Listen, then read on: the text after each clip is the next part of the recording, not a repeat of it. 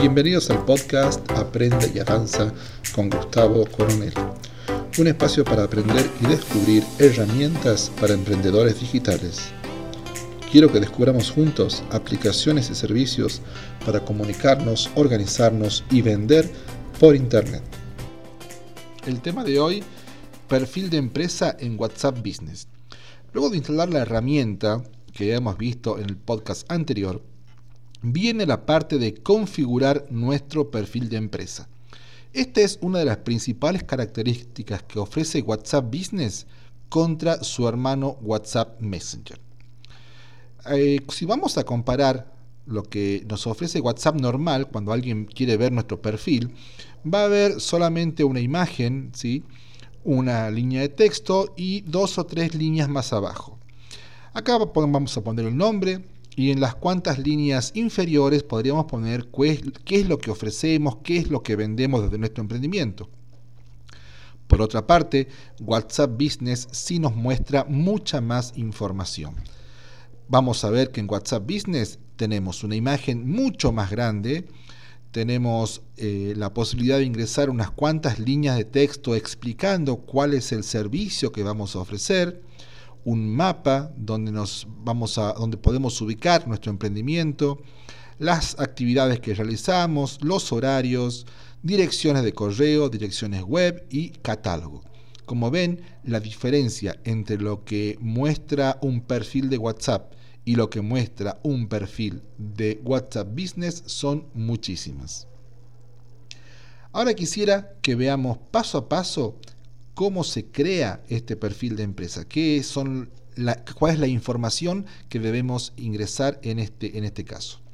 Lo vamos a modificar desde el ítem menú, ajustes, ajustes de empresa, y ahí vamos a perfil de empresa. Vamos a ir a, a la parte de edición, y lo primero que vamos a configurar en este caso es la fotografía. Acá sugiero que carguemos una foto bien clara, una foto lo más profesional posible, Recordemos que es la primera impresión que va a tener nuestro cliente de nosotros. ¿sí? Acá puede estar nuestra marca muy claramente expresada.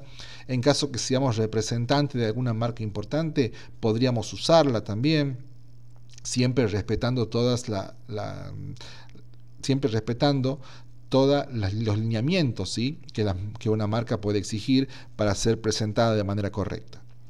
El ítem que sigue es la ubicación. Acá podemos, como decíamos hace rato, ubicar nuestro emprendimiento, ya sea con una dirección exacta, en caso que tengamos un local a la calle, y si no, poner simplemente la provincia o el estado en donde nos ubicamos de manera física. Esto es importante porque más allá de que nuestro producto o nuestro servicio este, sea tangible, o sea, más allá de que tengamos un local o no, siempre es bueno indicar dónde estamos localizados, ¿sí? porque recordemos que de esta manera le estamos brindando más información a nuestro cliente y cuanto más información nuestro cliente tenga, más confiará en nosotros y más simple será concretar una venta. El paso siguiente es la categoría. Acá tenemos eh, para elegir, ¿sí? Una, de, una serie de, variantes que nos ofrece la, aplicación y aquí yo exijo siempre que busquemos aquella que más se ajuste a nuestro servicio. La última opción es otro, pero yo sugiero no utilizarla a esta, a esta categoría y buscar, como decía hace rato, aquella que más se adecue a nuestra actividad. Otra de las opciones que tenemos para llenar son es la descripción en este caso serán unas cuantas líneas donde vamos a describir cuál es la, tarea que nosotros desarrollamos. Aquí un error muy común es entender que nuestro cliente conoce mucho o que conoce nuestra, nuestro rubro igual que nosotros. Y eso no siempre sucede. Entonces yo sugiero que la descripción sea lo más clara ¿sí? y lo más clara posible. No, no sobreentendamos que nuestro cliente va a entender un vocabulario técnico o va a entender algunas palabras que son de la jerga propia de nuestra actividad. ¿Sí? Eso es para tenerlo, para tenerlo muy, muy en claro porque suele ser un error muy común al momento de describir nuestra actividad. A continuación tenemos los horarios. Acá es importante colocar de manera correcta cuáles son los horarios de nuestra actividad. Puede ocurrir, y suele ser muy común, que los emprendedores tengamos dos trabajos y que dediquemos tiempo parcial a nuestro emprendimiento y otro tiempo a otro, a otro tipo de actividad. En este caso yo sugiero que pongamos los horarios en que realmente vamos a poder brindarle nuestro tiempo a esta actividad que estamos promocionando o que estamos administrando desde el WhatsApp Business.